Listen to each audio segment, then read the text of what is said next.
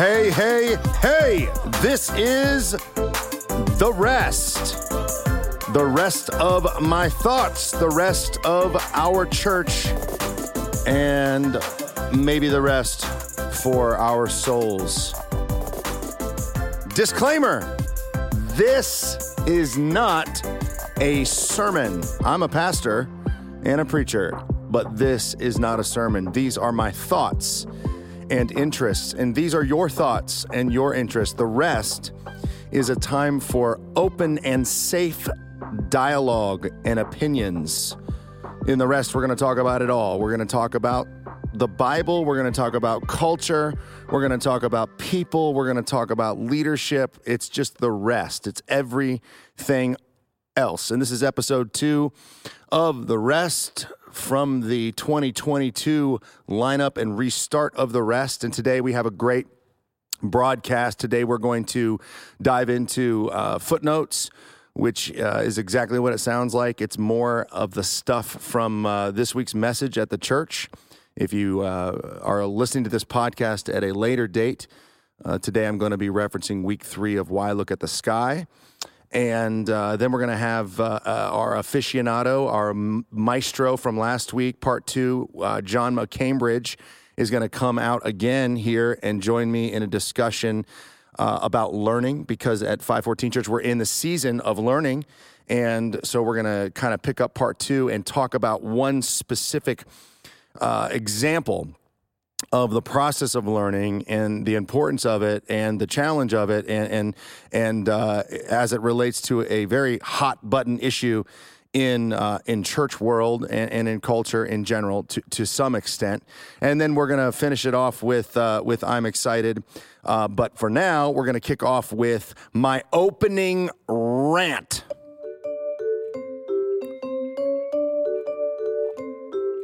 So this is the part of the podcast where I just get to kind of pop off, if you will. Like I'm just going to say it. I'm just going to just kind of rap about something that is really maybe just completely irrelevant, but to some of you, you may find annoying or amusing or some combination of the two. This weekend, I went to a funeral. I flew to Tampa to go to a funeral, and to do it, I wanted to make sure I did it in the latter part, like in the evening of Sunday, because the funeral was on Monday morning, and you know, I got to be with my family and my kids, and we had basketball games and all that stuff all day Sunday. So I didn't fly out of Columbus, Ohio, to Tampa until 9 p.m. And as I was boarding and as I was waiting, I was watching the Chiefs Buffalo Bills divisional game. And it was incredible. And it was like this amazing game. And basically right when the fourth quarter came up, I lost signal and I was flying Allegiant, which was great because it was $42 to fly one way to Tampa, but it was bad because there was no Wi-Fi and no screens on the back of the chairs. And so I lost the connection and had no idea what was happening with this football game as it went into the fourth quarter. And I don't know. I mean, let me look real quick. What was the box? What was the box score of that game going into the fourth quarter?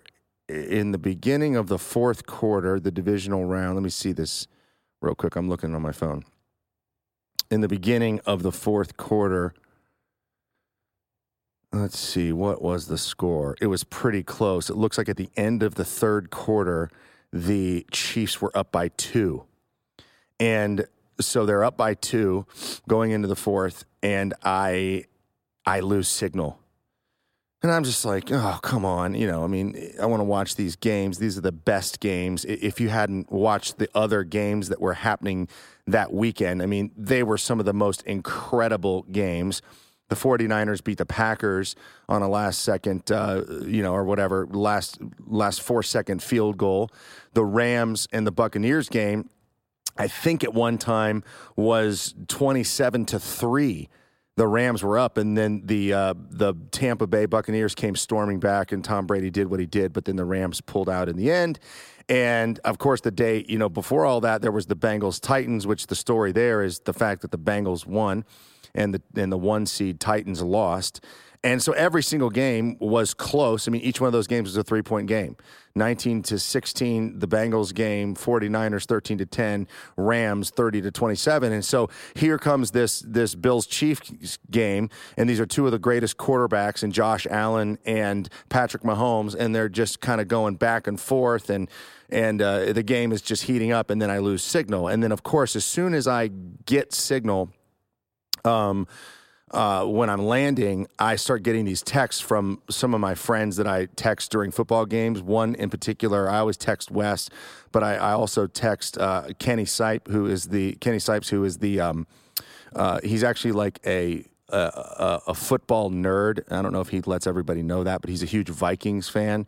So he and I always text about Buckeye games during Buckeye football games, and then during these crazy fun games. And he like texts me these kind of open eyes, and he texts me this like, whoa. And then he's like, did you see that? And he didn't know I was flying.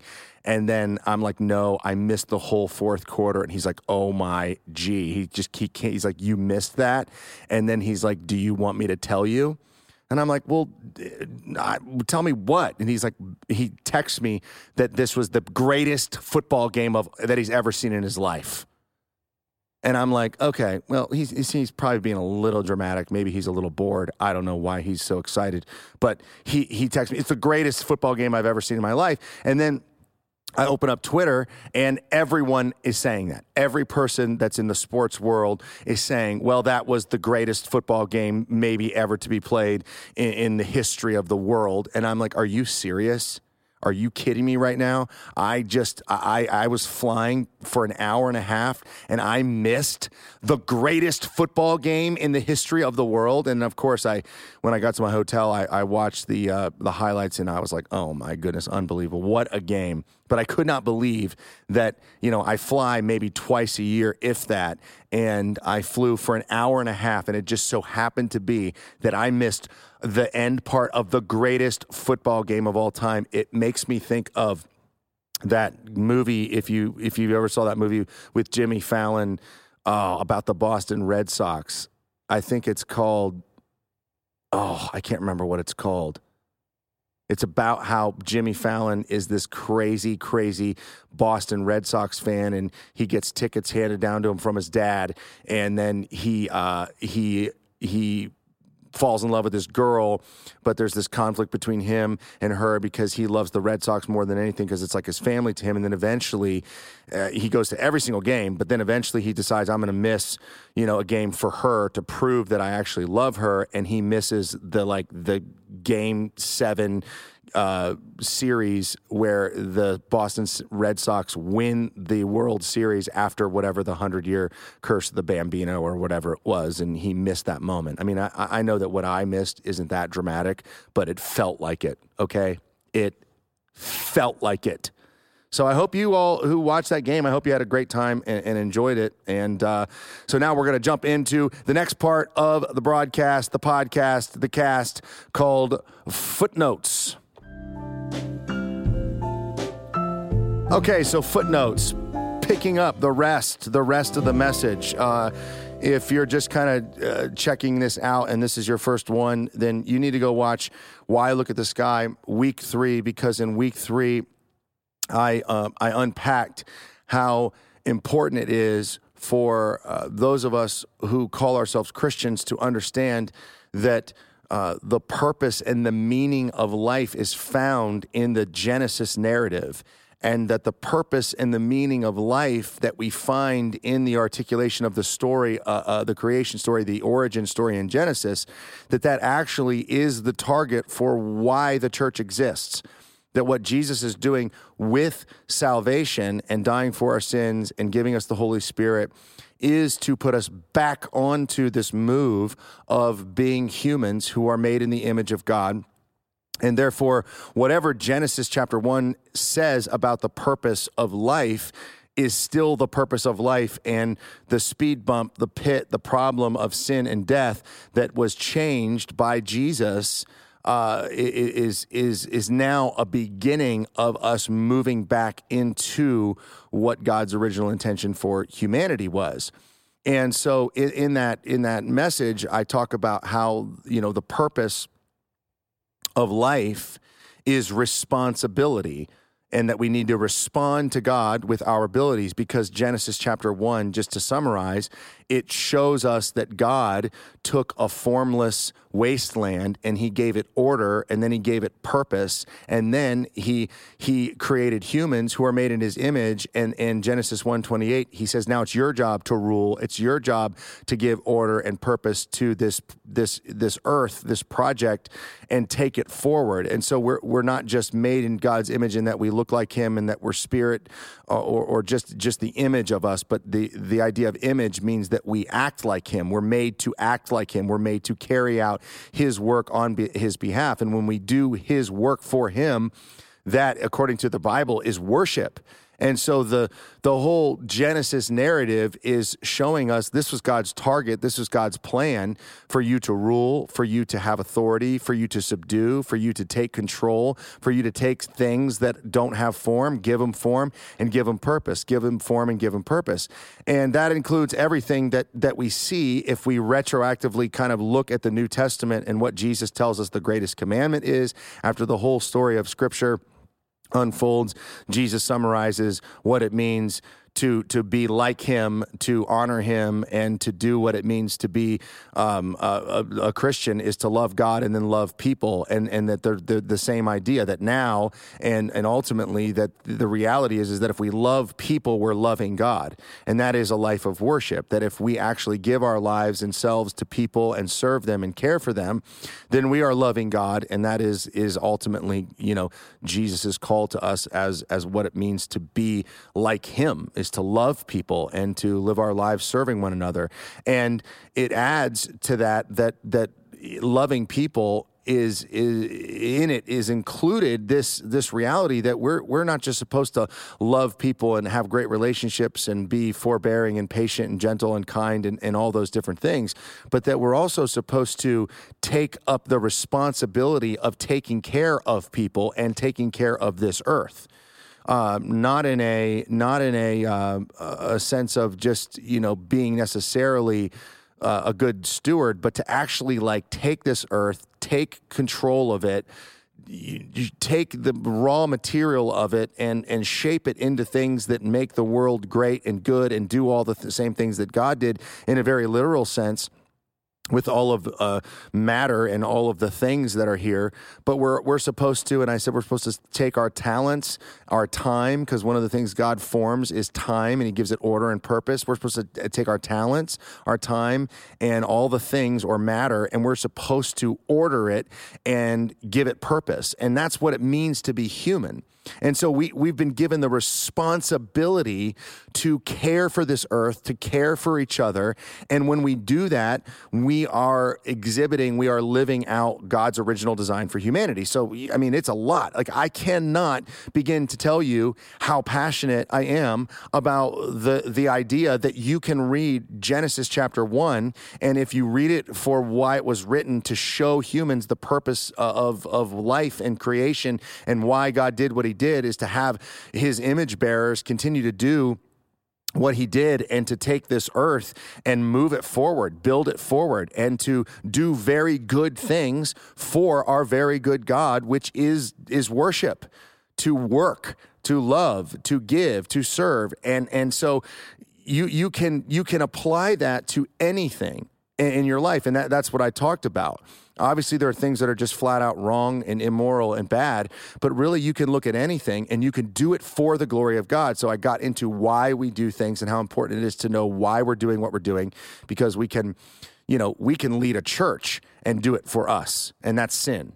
or we can, lead a church and do it for God, and that would be worship. And on the outside, it can look the same, but really God does care about our hearts and intentions, and then he cares about what we do with them. And so for the individual, the heart can go way off base, but you can kind of be a whitewashed tomb and fake it and make it look like it's good. And God still, I think, uses those ill-motivated actions in the world to bring about good, even though they come from the depths of darkness or impure motive. So God will use that. But for the individual to know that you are in a life of worship is to look at what God ordered you to do, the responsibility of taking care of this earth, of loving people, of subduing and ruling and bringing order and purpose into wherever you are. You've got to back in and go, am I doing this for the right reason? Am I doing this to bring glory to myself? Am I doing this to bring honor to myself?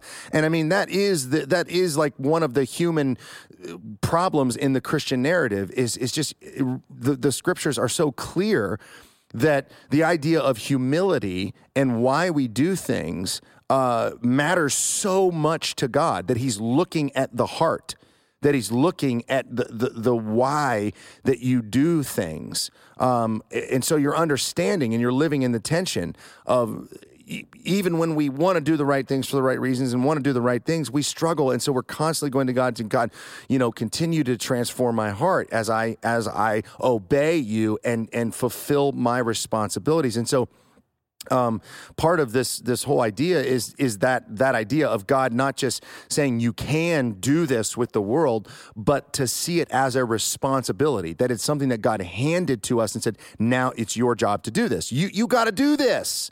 It's yours to take. So every single day you wake up, think of your life not as just a buffet of options that you can kind of do whatever you want. But God said, here's what you're supposed to do. Whatever you do, do very good things for our very good God. Do it for the right reasons, and that's worship. And so you can make surfboards. You can be a CEO. You can be a musician. You can be a stay-at-home mom. You can take this all the way down to just your friendships and what is the heart behind your friendships and how are you giving order and purpose to those friendships, into your marriage, into how you parent.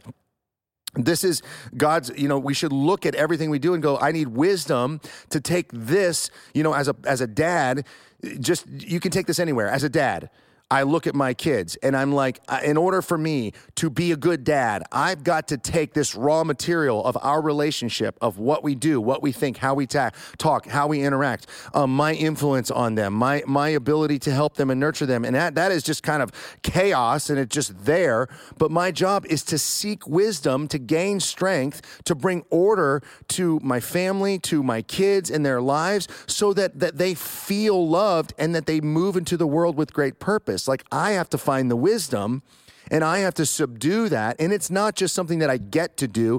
It's my responsibility to do that. God is like, that's your job. That's your job. And the heart behind this series has been that we often move into the Christian life thinking that we don't have a job. We don't have a job to do, that the work is done. It's all done.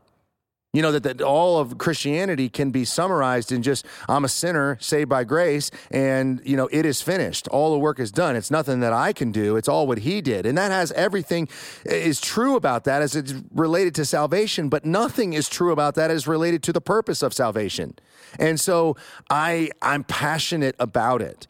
And one of the areas in a footnote regard to this message is that people, I know, is if you came from a traditional background that kind of teaches, the evangelical track, that you get saved and that, that means that you're born again and your body's going to die. But when you die, your spirit separates from your body and that's kind of the end of your body. And then you get to go up into heaven and that's it.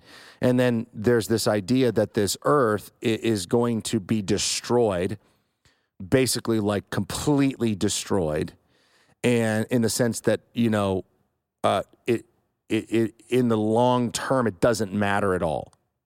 And so there is a thinking that, okay, if we are supposed to work and we have a big job to do, then why should we do that here? Because if salvation is what it's all about, and I got that squared away, and the earth is going to go away, what? So I guess I understand the relationship component, and I need to love people, and I need to care with people and have good relationships, and those relationships can transcend in the spirit world in the future. But ultimately, the earth is going away. We don't need to take care of it. It's ours to consume and to just use, and then God's going to just throw it all away. And everything about that is not actually true to the holistic biblical narrative. There's a couple different areas of the passage of the scriptures that people have misinterpreted to say that this earth is going to pass away. I mean, Jesus even says that heaven and earth will pass away, but the word of the Lord will last, will endure forever. And so people, there you go. Heaven's going to pass away. Earth is going to pass away. And so now only the word of God is going to be eternal. And so we if we take this idea that, the earth is going to go away, then we go, that's what Jesus is talking about there. That's what he's doing. He's reminding us that this earth doesn't matter. And that's not what he's doing there. What he's actually doing there is he's saying that the heavens and the earth are going to change, and what is true about them now is not always going to be true about them, because heaven and earth aren't the way they ought to be. So the way you think of heaven right now is going to change, and the way you think of earth is going to change. And he uses the phrase pass away, and so we interpret that means it's going to be destroyed and thrown into some kind of universe trash can, and then he's going to make a new one from scratch. But that's not what he's saying. The point of the passage is to say what God says and who God is the thing that never changes. So that will never change. My words are true. And so when you start to look at the narrative, you look at the book of some of the epistles in the book of Ephesians, and you see that what God is up to is he's recapitulating, he's retelling the story of all humanity, and that Jesus starts new creation on earth with a resurrection. And that the resurrection story is the beginnings of new creation for this earth, that he's making all things new, starting with your body and also with this planet. And so this starts to move into, okay, God is doing something now. He's doing something here. And Jesus's prayer when he teaches his disciples is that of thy kingdom come, thy will be done on earth as it is in heaven. Like God's whole plan was originally to be with us on this planet, to live that way. It was broken and separated by sin. And so God had to do this salvific move and move into our space as Jesus, and he does so, and he gives us life, and he gives us a new start, new creation on this earth. And so the trajectory is not that earth is going to be thrown away, and even your bodies are going to be resurrected. And the book of Romans shows us that the world is kind of waiting for resurrection the same way your bodies are. Your bodies are groaning, and they will be resurrected. So it is your body. Now it will pass away, but God's going to remake you, your physical body. So the same thing is true of the earth. He's going to remake everything that is good in the name of God for eternity with you in this earth. It's going to look different. It's going to be shaken up. And you look at the book of Revelation, and it says that, John looks up and he sees coming down from heaven, heaven and earth, heaven coming down like a bride to its groom. And we're seeing the reuniting of heaven and earth. And so we have to get into our minds that the earth matters, because if the earth doesn't matter, then the original vocation and responsibility that is given in Genesis chapter 1 becomes very confusing, and we all don't know what we're supposed to do. But if earth does matter, and whatever's done in the Lord, which in 1 Corinthians 15, it says that everything done by faith is not in vain. So everything that we do here matters. The way we love people matters. The way we handle the fish and the birds and the animals and the land and everything that we do here, it matters, and what we do in the name of God is going to last forever, and it's not in vain. It's not useless. We have to get that in our mind so that we, when we're saved, can start to get to work on what matters, because we believe that it matters forever. Now, there's a classic passage. This is the one that people cite to me all the time when I bring up this idea, and I'm just going to read to you. There's a passage in 2 Peter verses 3 where it is talking about the end times, and it talks about heaven and earth specifically, particularly earth, being burned up. So I'm just going to read you literally like two paragraphs from a commentary by N.T. Wright on 2 Peter verse 3, 1 through 10. And I want you to go read that, and then you can listen. Maybe pause the podcast right now and read it and then listen to this. So let me just read through this. An older Bible version, 2 Peter 3, 1 through 10, ends with the warning that the earth and all the works on it will be burned up. A cosmic destruction, the end of the physical world. Is that really what Peter wrote? If so, it's the only place in the whole of early Christian literature where there is an idea, where this idea is found. But in some early manuscripts of the New Testament, including two of the very best, the word for will be burned up isn't there. It isn't there. Instead, there is a word which means will be found or will be discovered or will be disclosed. Perhaps will be found out is another way of getting at the meaning. What I believe has happened is this. Several early scribes faced with will be found thought to themselves, that can't be right. It makes no sense. Surely Peter meant will be burnt up. And so they changed, and they changed the translation, and the change was made. What will happen, as many early Christian teachers said, is that some sort of fire, literal or metaphorical, will come upon the earth. Not to destroy, but to test everything out and to purify it by burning up everything that doesn't meet the test. If we imagine that God wants simply to burn up the present world entirely, leaving us as disembodied souls in some kind of timeless eternity, then why should we worry about what we do here and now? Why not just enjoy life as best we can and wait for whatever is coming next? But if God intends to renew, Ephesians, John chapter 20, new creation, and Isaiah 65, if God intends to renew the heavens and the earth, as Isaiah promised, then what we do in the present matters. It matters for us, and it matters for God's world as a whole. And so that's a huge component. And as you're listening to this, you might have this whole notion of the rapture running through your mind. Well, wait, aren't we being taken away from here? Aren't we ultimately going? Look, you have to, when you are interpreting this story, you have to look at the arc.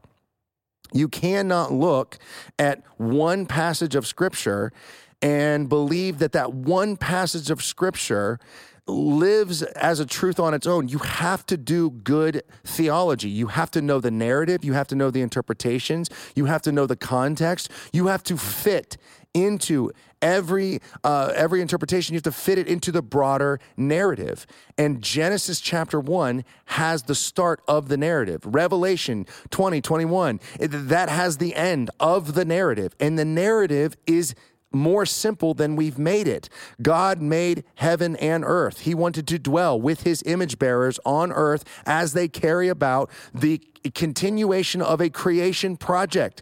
They decided to, instead of worship God and work for God, to worship themselves and work for themselves. That brought about sin and death and separation. God went on a journey through his broken people, the people that were carrying the problems. He kept the promise, and then he actually brought into their world the salvation that they needed from themselves. In that, we get Jesus, and are given the Holy Spirit and the church. And the church is the beginning of new humanity, set back on task to do what God originally designed us to do. And one day he will come back, and all of death, which 1 Corinthians, I think, and Romans 8 says that's the final thing. Physical bodily death is the final thing that God will solve. He's given us his Spirit. He's put us back on mission. He's given us our tribe, the church. He's given us the renewed responsibility of vocation and rulership and leading this world and loving one another. And the last thing that will be solved for everyone that is in Christ is the bodily death. And we will in Christ resurrect on this earth what has been made in his name for his kingdom will withstand. What won't, it will be burnt up, and we will begin again anew in a new heaven and new earth scenario the way God wanted it to. Now, that is the basic arc. So your interpretation has got to fit inside of that. And a lot of times we don't have that, and we haven't had that. And so a lot of people go off. But man, when we get it that straight, I got to tell you, like, the idea of God handing humans the responsibility that it's our job, that in that we find our sense of meaning and how we're supposed to spend our time and what we're supposed to do. I can't tell you something that I've ever even heard of that comes close to mattering. Every person I talk to wants to know what the meaning of life is. Why am I here? What should I do? Where should I go to school? You cannot find a more clear outline and direction for what it means to be a human.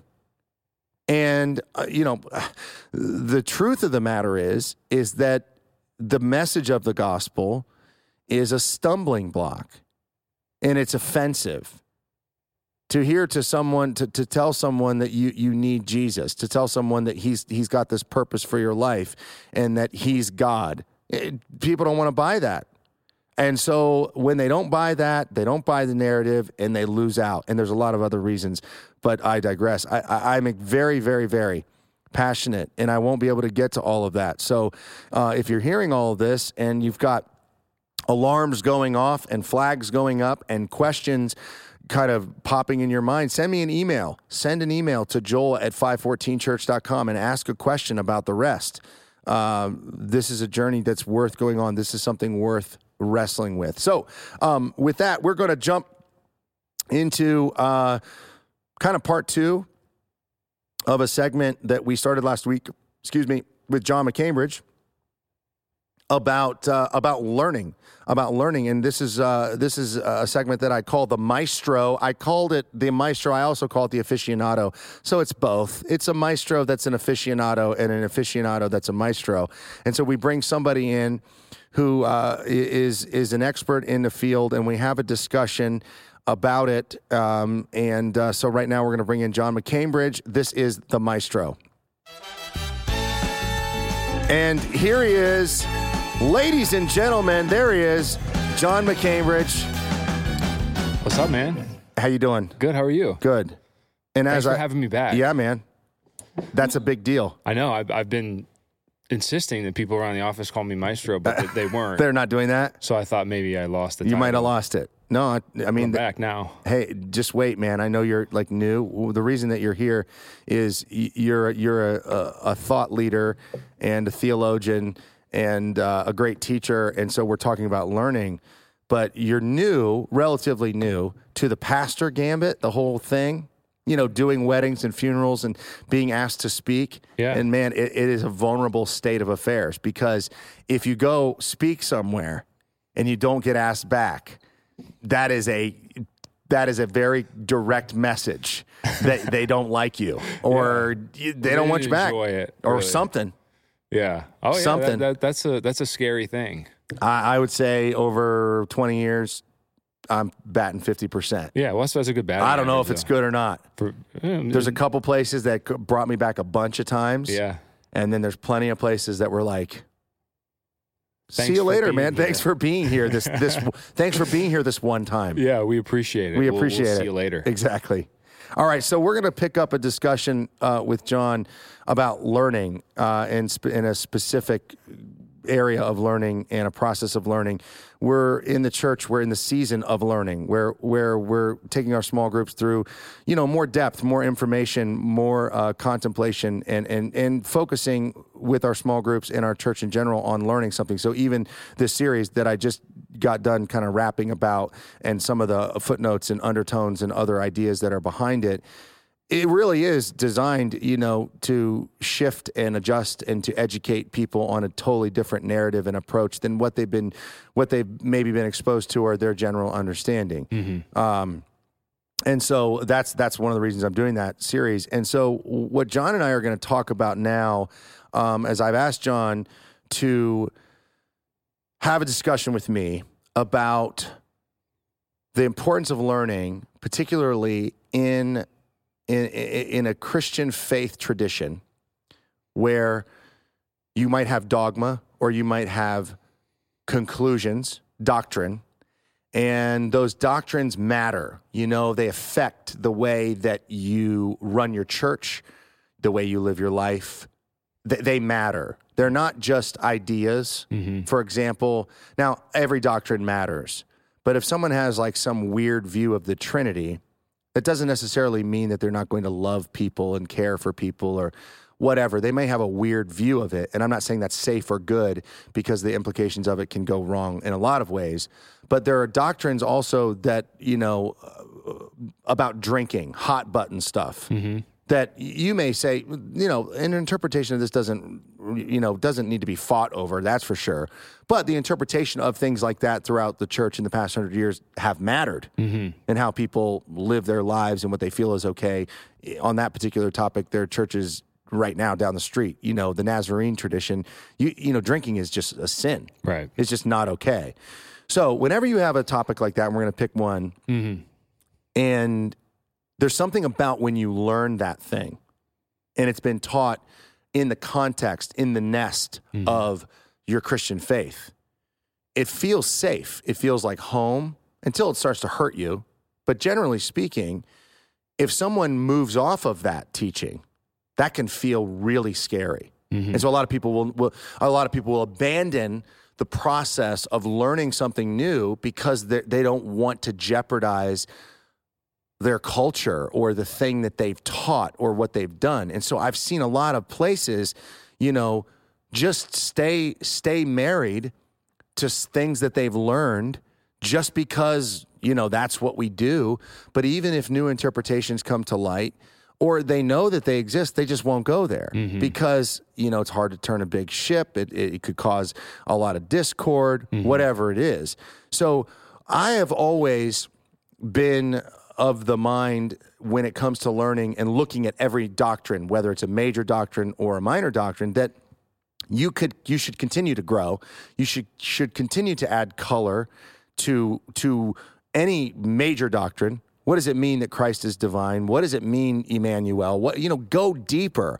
And the more you go, it's just going to solidify some of those pillar doctrines.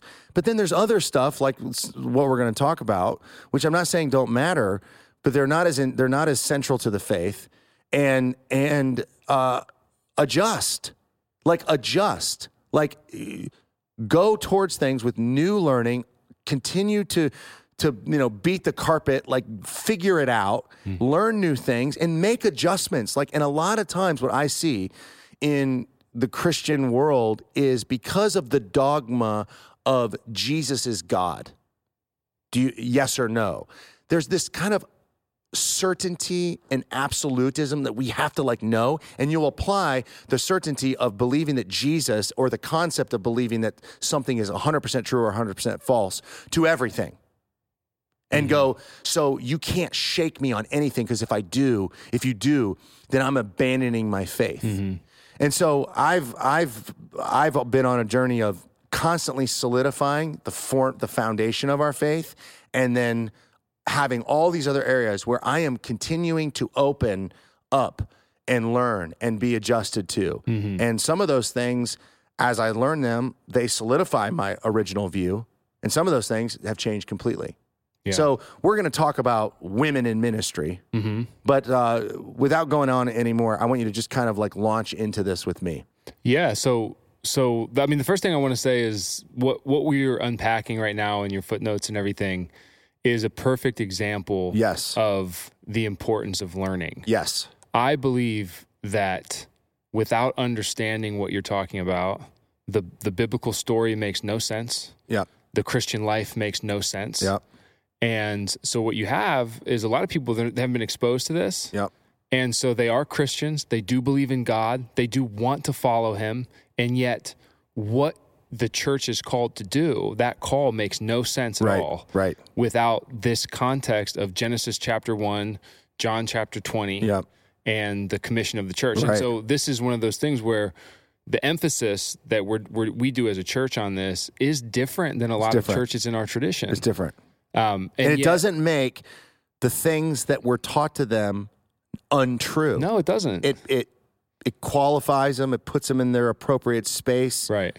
And gives those things, I think, more meaning. Yeah, and you know, it unlocks a lot of the Bible. Yep. Like the reason, you know, so to get into the topic that you're talking about, it's kind of a good segue, because one of the things that I think that I notice is that one of the reasons people are hesitant to examine new ideas is because, you know, my opinion is that whatever you want to believe, it has to jive with the scriptures. Right. If you can't read the scriptures, if you can't interact with the scriptures, if you're unfamiliar with the biblical story, then how are you supposed to do that? Right. So the safest thing to do is to really just kind of put your head in a shell. In the sand, yeah. These are the things I was taught. I don't have the tools. I'm not equipped to go into the Bible myself and understand the story and understand how this fits, how this doesn't fit.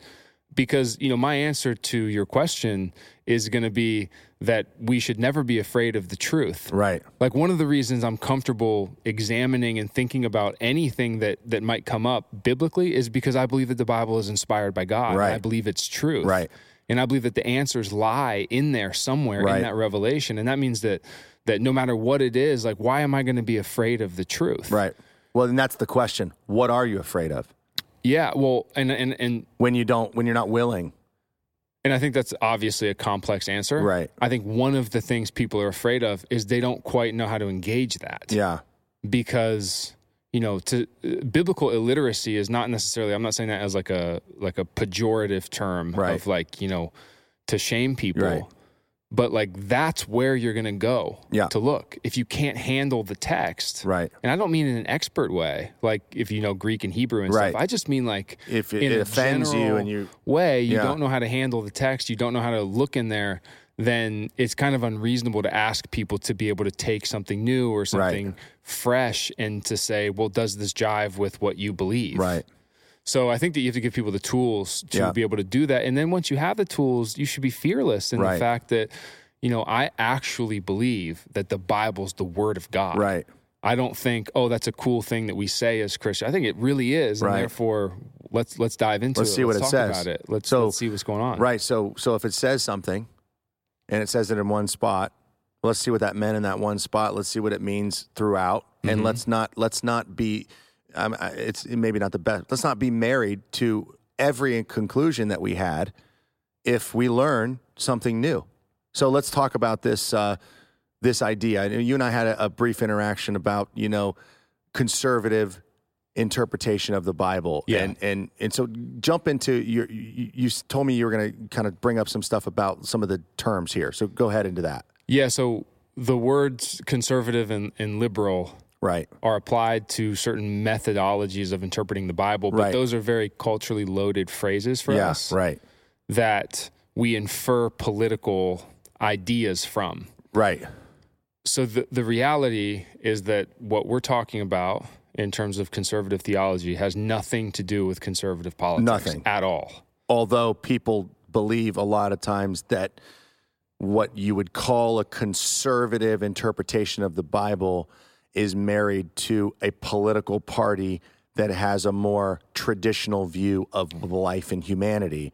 But that's not what, when we talk about conservative theology, there's no actual connection. It's just a word. Well, there may be connection. There might be some connection that tangentially. Right. But that's not what conservative biblical interpretation. We're not saying there's Republican interpretation and then there's Democratic interpretation. You have to remember that, like, the Bible was written 2,000 years ago, the New Testament. Right. So, like, they didn't have capitalism. They didn't have democracy. They didn't have America. They didn't have the French Revolution. Like, none of that stuff existed. So it's not speaking to those things. Our job is to take the truths of the Scripture and to try to live that out, both, I think, systemically, structurally, and individually. Yeah. But that's not really what we mean. So well, and just to say that, because anyone that's listening that has this idea of their theology being conservative and that being important to them, and that meaning that what their party teaches they agree with, that's dangerous. Well, it's idolatry. Yeah. It would be worshiping party over the person of Jesus. And vice versa. Right. Progressive interpretations of the Scripture, meaning that it has to do with the progressive political ideology. Yeah. It's the same thing. It's the same idea. They're both idolatrous because you've given up the Bible as the central, as the ultimate authority. Yeah. So I want people to hear that it is very important when we're talking about learning, that your source for what is true and what you believe is right should always transcend your political party. And what I mean by that is, like, you should be okay and with learning something that stands against where your party stands. And that shouldn't actually bother you that much. And if it does, then you might be worshiping your party over worshiping God and wanting it. What are you looking to for the source for truth? Yeah. Your truth should inform your world and what you decide to do, not your world, not the political party informing you and telling you what you should believe. Right. You need to do your own work. So I just want people to hear that, like, you should be uncomfortable. Yes. With the political philosophies of the day. Yes. Both conservative and progressive. In our context, I think that you're not going to find a biblical worldview that jives completely with those things. And that doesn't mean you shouldn't participate in civics, and it doesn't mean that you shouldn't vote, and that doesn't mean that, but, like, we do not give our allegiance to a political party. We give our allegiance to Jesus. Right. And that means that we stand with a steel spine on our convictions in Christ that we've come to biblically. And, like, we don't budge on that because the people that we tend to vote for, have moved from that position to something else. That's just not the way that it works. We're allegiant to Christ. This is very real in the church, because for me, I have taught things. Particularly, I've taught things about race relations. And because of all the new stir up with George Floyd and Black Lives Matter that tended to obviously come from what was, the liberal agenda or the Democratic side of things for whatever reason, plenty of reasons, but that's where it tended to. Those caring about those things fit into that narrative, at least generally speaking. Well, caring about race and caring about people and the image of God transcends that party. It's so much bigger. It's such a biblical idea. But there are people that thought that because I wanted to make sure it's important, that God's actual vision for humanity was a multi-ethnic table of people gathering in the name of Jesus, multi-ethnic. Mm-hmm. There are people that thought that I was just picking up a liberal agenda. Yeah. And so I have things, you have things that we believe are from the Scripture that don't fit in either side. Right. And some that do. There are some things I believe that fit that side and that group might agree with me on. Mm-hmm. And then there are some things on the other side too. So I think it's important that we don't need to go much more into this. But when we're talking about conservative, we're not talking about politics. We're not talking about politics. We're talking about give a definition for what? So I think, like, maybe a better word to use for this is orthodox, which is kind of confusing because there is a denomination called, Greek Orthodox, the Orthodox denomination, Russian Orthodox. But orthodox means, so the word ortho in Greek means straight. So if you think of, like, an orthodontist, talking about, like, straightening your teeth, right? Yeah. And so, it's, you just think of, like, modern colloquial phrases and idioms, like a straight shooter. Right. That means you tell the truth. Right. They give it to me straight. Right. That means that you tell the truth. Direct. Mm-hmm. And then, the doxa part of it at the end it's a word that means, like, glory and kind of like worship. But it can mean, like, opinion or thought. Okay. And so orthodoxy means, like, correct thought. Okay. And historically, what orthodoxy is I think there's two criteria for orthodox faith. It jives with the scriptures, which are your foundational element. Source. And it jives with church history. Okay. Which is confusing sometimes because church history changes and stances change and interpretations change. And, you know, this is a human process led by the Spirit, but there's fractions and there's fractures. And so, but I do think that, you know, the creeds, things like that in church history, this leads to orthodox faith. And so if it's a right belief, if it's orthodox, that means that it's not going to change. Yeah. So that means that as culture shifts, as people's opinions shift, as the acceptability of an idea or a truth changes and ebbs and flows in culture and in popularity, you can't change. Right. Like you are convicted of something because of the scriptures, right, and because of church history. That's what it says. That's directly from there. That's what it means. That's what it says. That's what it means. So I understand that now. Culturally, you tell me you can't believe that. That's not a part of polite society to believe that anymore. As Christians, you know, if it's orthodox, you have to plant your feet in the ground and say, well, I do believe it. Yeah. So the way that kind of coalesces with conservative is the word conservative means to conserve. Yeah. So it means like instead of like progressing or changing on certain things, you're rooted in the scriptures, so you don't change. Right. So that belief is conserved, right, or preserved, or preserved, right? Yep. Exactly. And so I think that that's kind of like a good way to kind of think of it. Typically, for me, there's like what I would call like die for issues. So the way that I've been taught is that there's die for, divide for, and debate for, and you have to be careful about which one falls in which category. Yep. But you say that again. Die for? So die for, which is, you know, theoretically the persecution comes and they ask you to denounce Jesus as Lord. And you die for that. Right. There's divide for, which is where it's hard to worship together with a difference in this. Maybe you can't. You know, historically speaking, this mostly had to do with things like communion and baptism and what those meant, because those are the signs of the covenant. So if you have different understanding of that, it's hard to be in the gathering of saints together. So there are issues that you might divide for. We shouldn't, but there are differences of interpretation. And then debate for, which is where you have a congregation of people. So they believe different things and about certain issues, and they have different understandings. You know, we have issues like that here. We call them kind of open-handed issues. Right. And you have to be careful about which one you put in which category. What I see a lot is people dividing for probably debate for issues, or people compromising on die for issues, which you know you really shouldn't do on those. So that's kind of like New Testament. Yeah, I love that. New Testament divide for the eating of the food sacrificed to idols. This is what people would divide for.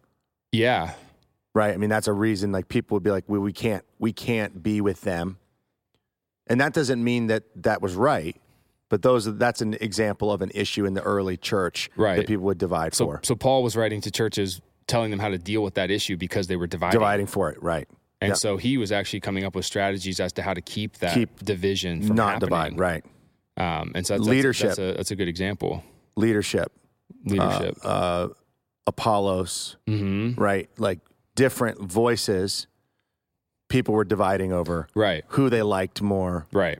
And is it what Paul's like?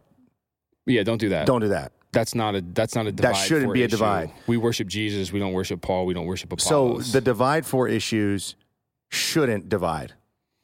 The divide for issues should divide. So, they should? Yeah, I think so. Like they might So someone's on the wrong side and someone's on the right side? Yeah, I think so. I mean, in terms of a biblical interpretation. Yeah, I mean, you can't. So you should divide because you're going, look, that is just not, like, we can't, But the issues that you just brought up. Yeah. So am I an Apollos guy or am I a Paul guy? That's a debate for issue. That you've made a divide. It's actually kind of irrelevant that if you're dividing over it, that's why Paul's writing to them saying, don't do that. Right. So he's saying, don't make a secondary issue primary. Yeah. But, you know, an example of, let's say, you know, die for issues. Right. You think of the Trinity. Right. Yeah. So the understanding of the Trinity, that we have a Trinitarian God, the Father, the Son, and the Holy Spirit. Right. The Lordship of Jesus Christ, the nature of Jesus as fully divine, fully human, his incarnation, life, death, resurrection, ascension, the reality and the purpose of the universal church and the image of God. Like those are truly die for issues. That Jesus is King. Jesus is King. Jesus is God. Yeah, Jesus is God. The Holy Spirit is God. The Holy Spirit is God. And he's been given. And he's been sent, yeah. He's been here. And that animates the church. And now the church is the bride of Christ, and the church is commissioned by Christ to with his authority to fight the battle on this earth with the armor of God, like Ephesians chapter 6. Right. And so, like, those, you know, but those are kind of like creedal things. Like, that's the Nicene Creed. That's the Apostles' Creed. And so that's Great Commission. The Great Commission. Yeah. And so those are... The resurrection. The resurrection of Jesus. The resurrection of Jesus. The resurrection of the saints. The dead for all of us. Yeah. Okay, so let's go into this. Mm-hmm. So this particular issue, we're going to unpack women in leadership in the church. Yeah. So... where does this fit in the three categories? This is probably, from a church leadership perspective, there's going to be a divide. There's going to be a divide because there's going to be people who don't. Now, I think, honestly, I mean, this might sound kind of weird, but it's probably divide for. You're not going to be able... And you do. You like do. You That's what I mean. That's what, yeah. This is a dividing issue. People divide. There's a church locally that changed this, and a bunch of people left the church. And there's good reason for the lack of clarity. Yeah. It's a hard issue biblically to get into. Yeah. So, you know, kind of like where we come from, or at least where I come from, is when you look at the scriptures... There is specifically, you know, in 1 Timothy 2, right, where it says a woman should learn in quietness and submission, full submission, and I do not permit a woman to teach in the gathering. Teach a man, right? Or to teach a man. Is that the exercise authority one? Yeah. And so you have to deal with that. Right. Like you have to actually deal with that verse. Right. And that's what's difficult. And that is, you know, I think that there's certainly a level of cultural patriarchy and history. Yeah. But that's not actually the main reason that this is controversial. The controversy in this is because of verses like that. Right. That kind of lay that out and make it so you can't just say, Paul probably didn't mean that. Is that the one where he references Genesis 2 as his supporting example? Yep. So that's the part where, to me, and you and I have talked about this, where that verse... is one of like two or three verses and theological challenges that even our, like, one of our favorite theologians and probably the brightest theologian we know of, N.T. Wright, says he wants to ask God. Yeah, he said that would be the question that he'd ask God. Why did Paul talk about that? Why did Paul talk that way? Because his conclusions about women in the church are not based upon if you were to just look at that verse and apply it in today. And I think that that's key. Like the one thing that you cannot do with this stuff, and this goes back to orthodoxy, is you can't say, well, this isn't in fashion anymore. Right. This isn't in vogue. Right. I would feel like a bad person if I said this was true, so I'm going to change or shift. Like you can't do that. That is not hermeneutics. That's not you got to have an honest... Bible. You have to go back into the scriptures and you have to actually find what is the best interpretation with the least amount of problems for an issue like this. Yeah. And so I think it's so important when you say that, because remember, like, we're talking about learning. Yeah. So when you just said that, what's the best interpretation with the least amount of problems? Yeah. Because a lot of these issues, they got a lot, they all have problems on either side or whatever. Four conclusions you can come from it. I mean, if you just look at drinking, I mean, you know, you got people that are like, I'm sorry, like, yes, you're allowed to drink and blah, blah, blah, but drinking is a drug and, you know, alcohol is a drug and it destroys people's lives. And my goodness, you can't serve that type of thing. And there are people that conclude something different than what we have. Mm-hmm. And we believe that drinking's okay and that you shouldn't get drunk and that it can be used for celebration and it can be used for, what's the word I'm looking for? Excess and, you know, ruin. So just like anything. Right. But there are people, man, they believe that, I'm sorry, you cannot see that a different way. You can't see it because it's so bad. Mm-hmm. But anyway, I digress. Let's go into this more. Yeah. So we believe that in our church, and we practice this, that women are sanctioned and commissioned by God to serve at the highest levels of leadership, including lead pastor, including teaching pastor, and including the authority to teach men the scriptures. Right.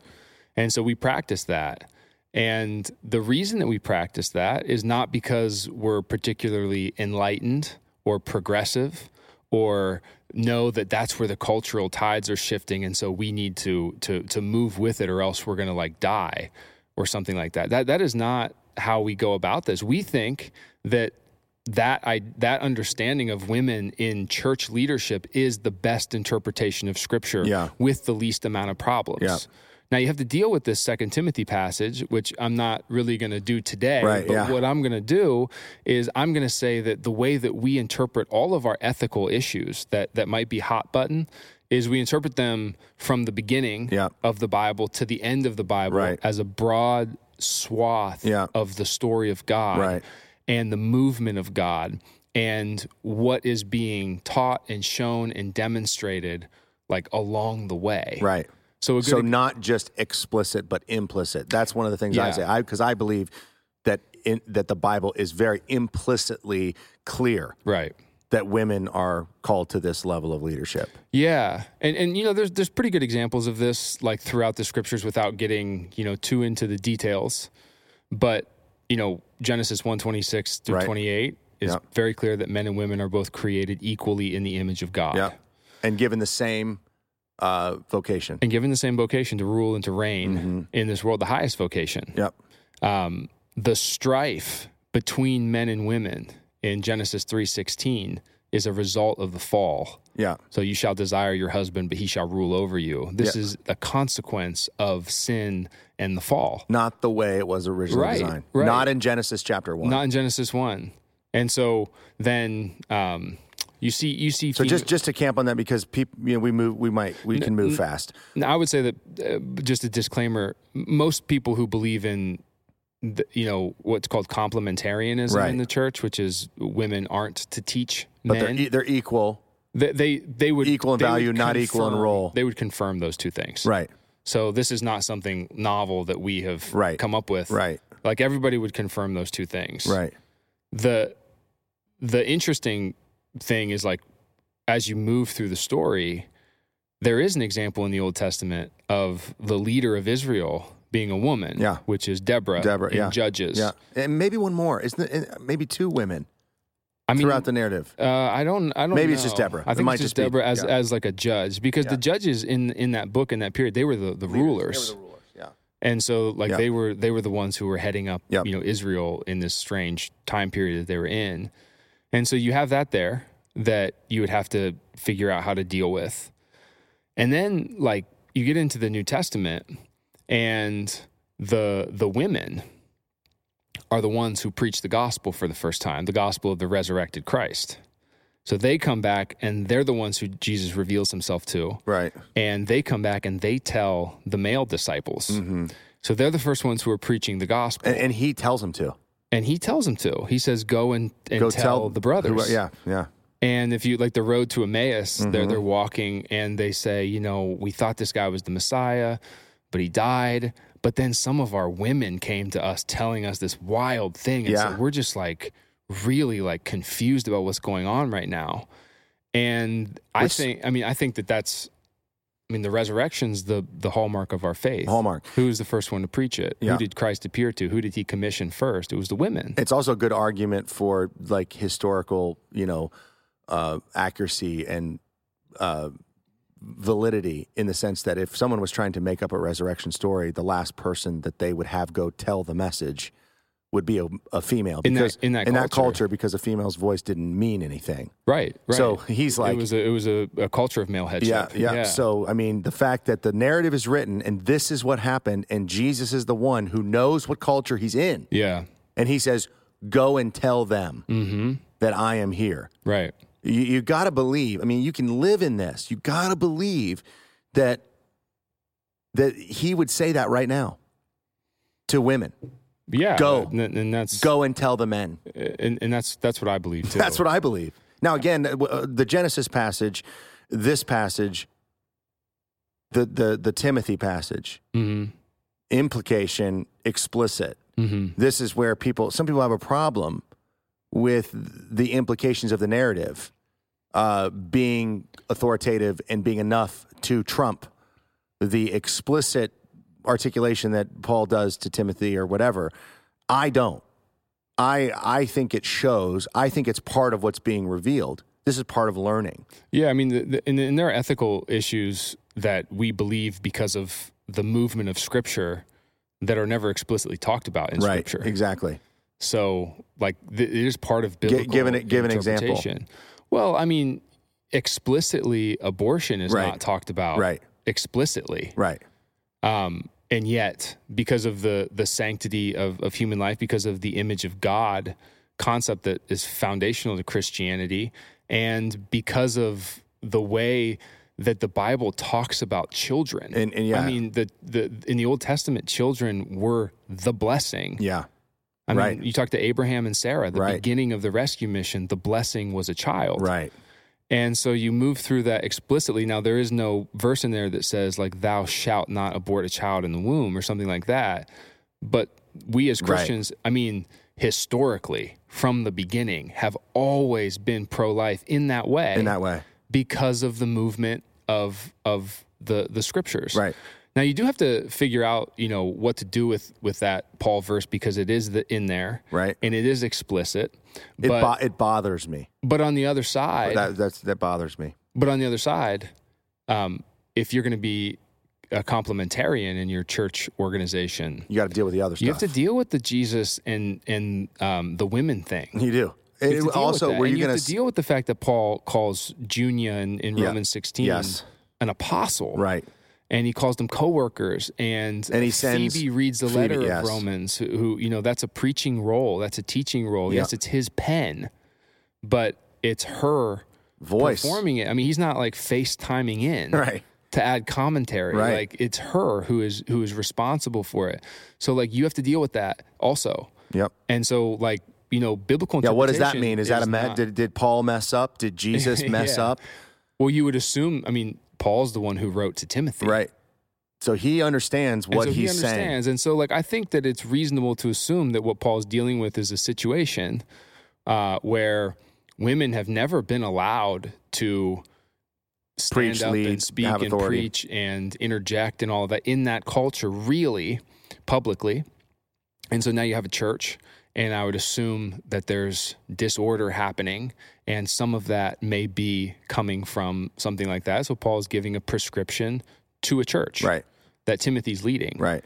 And maybe the women there do need to sit down and be quiet because it's getting in the way of the message. And to me, when I first learned this, that's where I learned it from. An interpretation that was brought, the context, the explicit nature of that verse, the implications of it in the current world now is where it all made sense for me, because the example that was given was if you were going to go to Africa, right, boy in Borneo, whatever type of thing, you're going to go teach someone and they only listen to women because they're afraid of men, then you would tell that leadership team, don't let the men speak.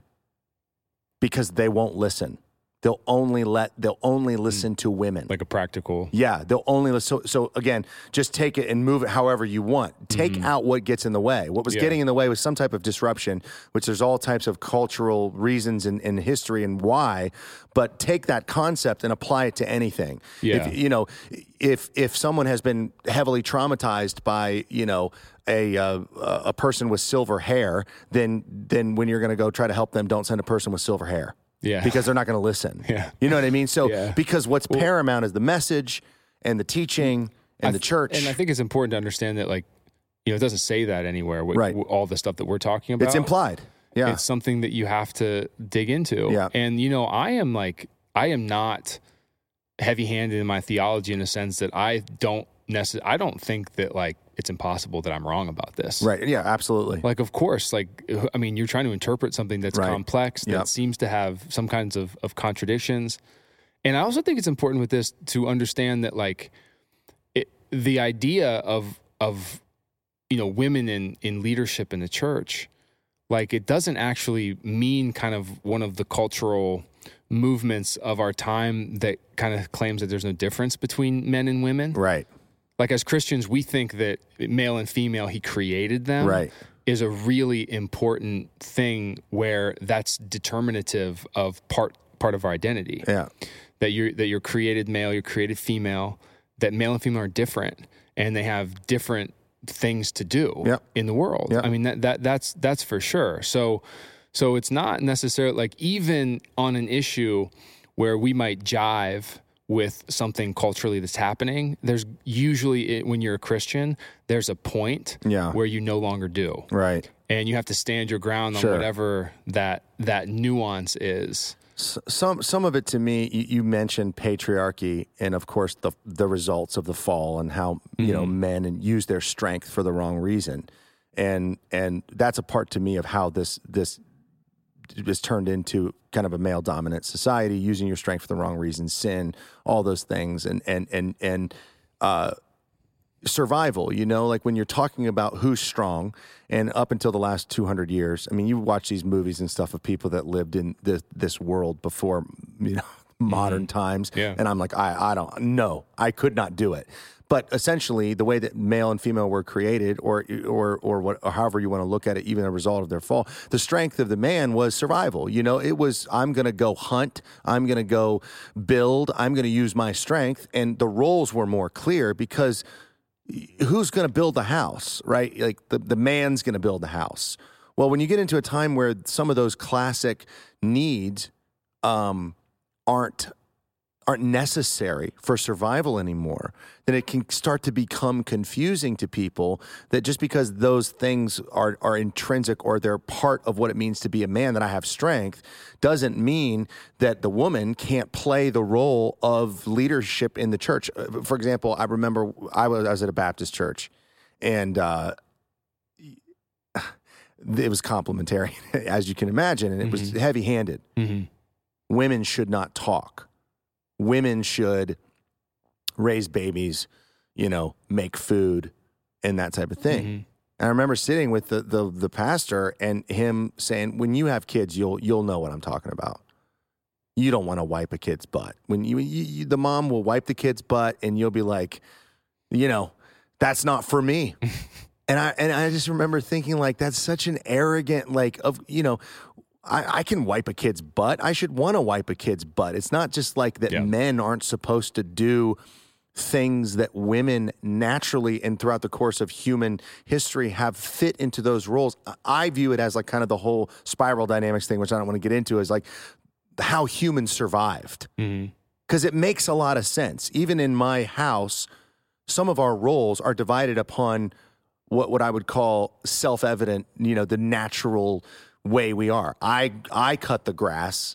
I do some of the handyman stuff, and she does a lot of the natural caretaking thing. Yeah. But we don't believe that is the same thing as what God is talking about in terms of authority, using your voice, teaching, leading. Man, I mean, I think that women can lead in ways with their natural abilities and bring perspectives that one of the reasons I hate the interpretation of being complementarian is what we've lost in the church, the voice of women. not having them teach, not having their perspective, mm-hmm. which is unique, which adds to any culture value.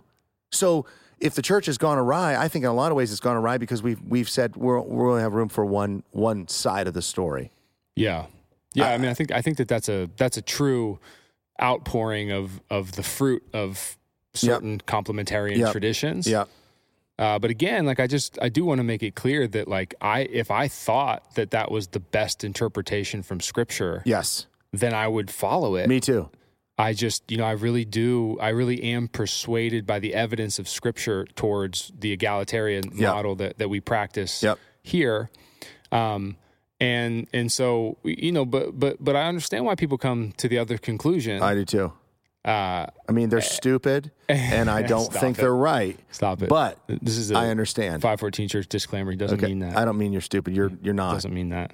So I feel like I need to. No, actually, I have a good friend who is on the complementarian side, and he has genuine conviction, and he's very, very bright. Yeah, and that's where he is. And and you know, he's not stupid. Yeah, it's actually, you know, in my opinion, it is a different conversation, the church leadership structure, than the social gender role structure. Right, conversation. Right. I think it's a different conversation. No, I agree. They get conflated. Yes. Because we're having conversations about men and women and leadership and roles in the secular world as well. Right. And have been for a while. Right. And so we kind of think, well, it must be the same. It must be the same thing. And I don't think that it is, because I think that what we're talking about is a specific issue of church leadership that is addressed in Scripture. Yes. And we have to come to the best scriptural interpretation of that. Yeah. And that means you have to dive into the Scriptures and to be able to handle it. Because I'm comfortable with roles in society. Yeah. I think it needs to be that way. I think most people want it to be that way. Yeah, to a degree. A lot of class, I do. I mean, to a degree, I think that there's, you know, of course, that there's sinful fruit of both those kinds extremes, of things, and of, you know, and so that's why I think it's important to say it's a different conversation. It's a different conversation. Like, I'd be willing to have a conversation about social ethics with people about gender roles and male and female and all of that, but that's not exactly what we're talking about here. It is influenced what we're talking about. It has. It has influenced because of Christianity's influence on the Western culture. Yes, where the movement for equality and suffrage and everything really kind of started. Right, and so I mean, I think that's it's good. That's like an important thing too. But again, like I do, like this is my Bible plug that I'll make every time a microphone's in front of my face is like learn how to engage the Scriptures. Yeah. Because that's the question. We do sit with people a lot who have a problem with something that we're doing. And typically, they are not arguing with us about hermeneutics because they don't have hermeneutics. Yeah. It is more a feeling. Yeah. And that's okay. Yeah. I certainly wouldn't have conversations with people about that, but we're always going to be coming at it from a different angle because we're not setting our church ethics based upon feeling or cultural tide or what seems normal in our secular context. We're setting it based on the Scriptures. And so that's where we're coming from. Yeah. The way that we interpret the passage about women in ministry is the same way that we interpret any passage about ethics, the same methodology of interpreting the Scriptures. And so that's just important for people to know about how good theologically sound churches come to their doctrine and to their policies. Yeah. It should always be coming from Scripture, which I believe we do in this issue specifically. Yep. So as you're listening to this, like John said, don't be afraid of the truth. Why would you? Be willing. You know, be willing to learn something.